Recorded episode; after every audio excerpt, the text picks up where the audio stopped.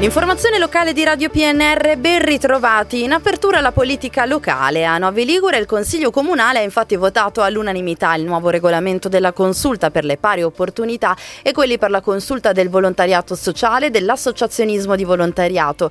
Nell'illustrare i provvedimenti l'assessore agli affari sociali Rachida Sbane ha sottolineato il lavoro condiviso tra maggioranza e opposizione con cui si è arrivati ad elaborare i testi e a rendere così operativi questi nuovi organi che rappresentano rappresentano attività importanti per la comunità locale.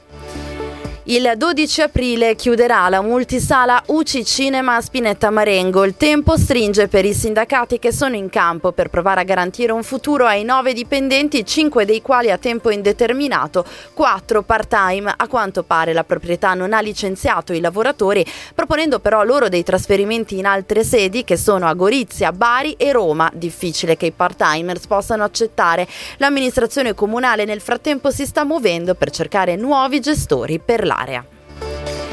A Tortona nelle scorse settimane si sono conclusi in maggior parte gli interventi di messa in sicurezza di giardini e parco giochi iniziati nel mese di ottobre 2023. L'intervento più corposo è stato svolto ai giardini pubblici La Lucciola in via Galilei, rinnovata nell'ambientazione e ora dedicata al tema del castello con torri e altri richiami attinenti all'ex fortezza cittadina.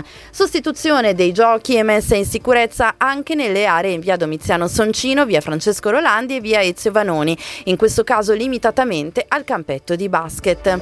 Sabato 24 febbraio per l'intera giornata, sempre a Tortona, dalle 9.30 al Teatro Civico si terrà il convegno Piemonte Cambiamento Climatico organizzato dal Comune di Tortona, dall'Associazione Senza Fili Senza Confini e dal Consorzio dei Vini dei Colli Tortonesi con il coordinamento scientifico di Daniele Trinchero, docente del Politecnico di Torino e Walter Massa, produttore vinicolo e presidente del consorzio.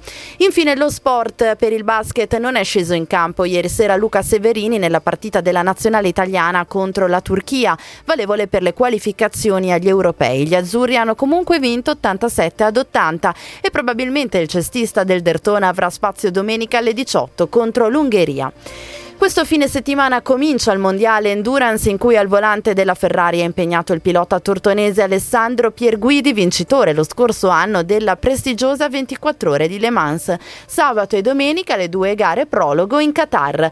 Infine per il calcio, domenica il Dertona cerca conferme dopo il successo a Voghera contro un avversario fortissimo come la capolista Alcione Milano che arriverà alle 14.30 al Fausto Coppi, assenti per squalifica Sacca e Carcalis.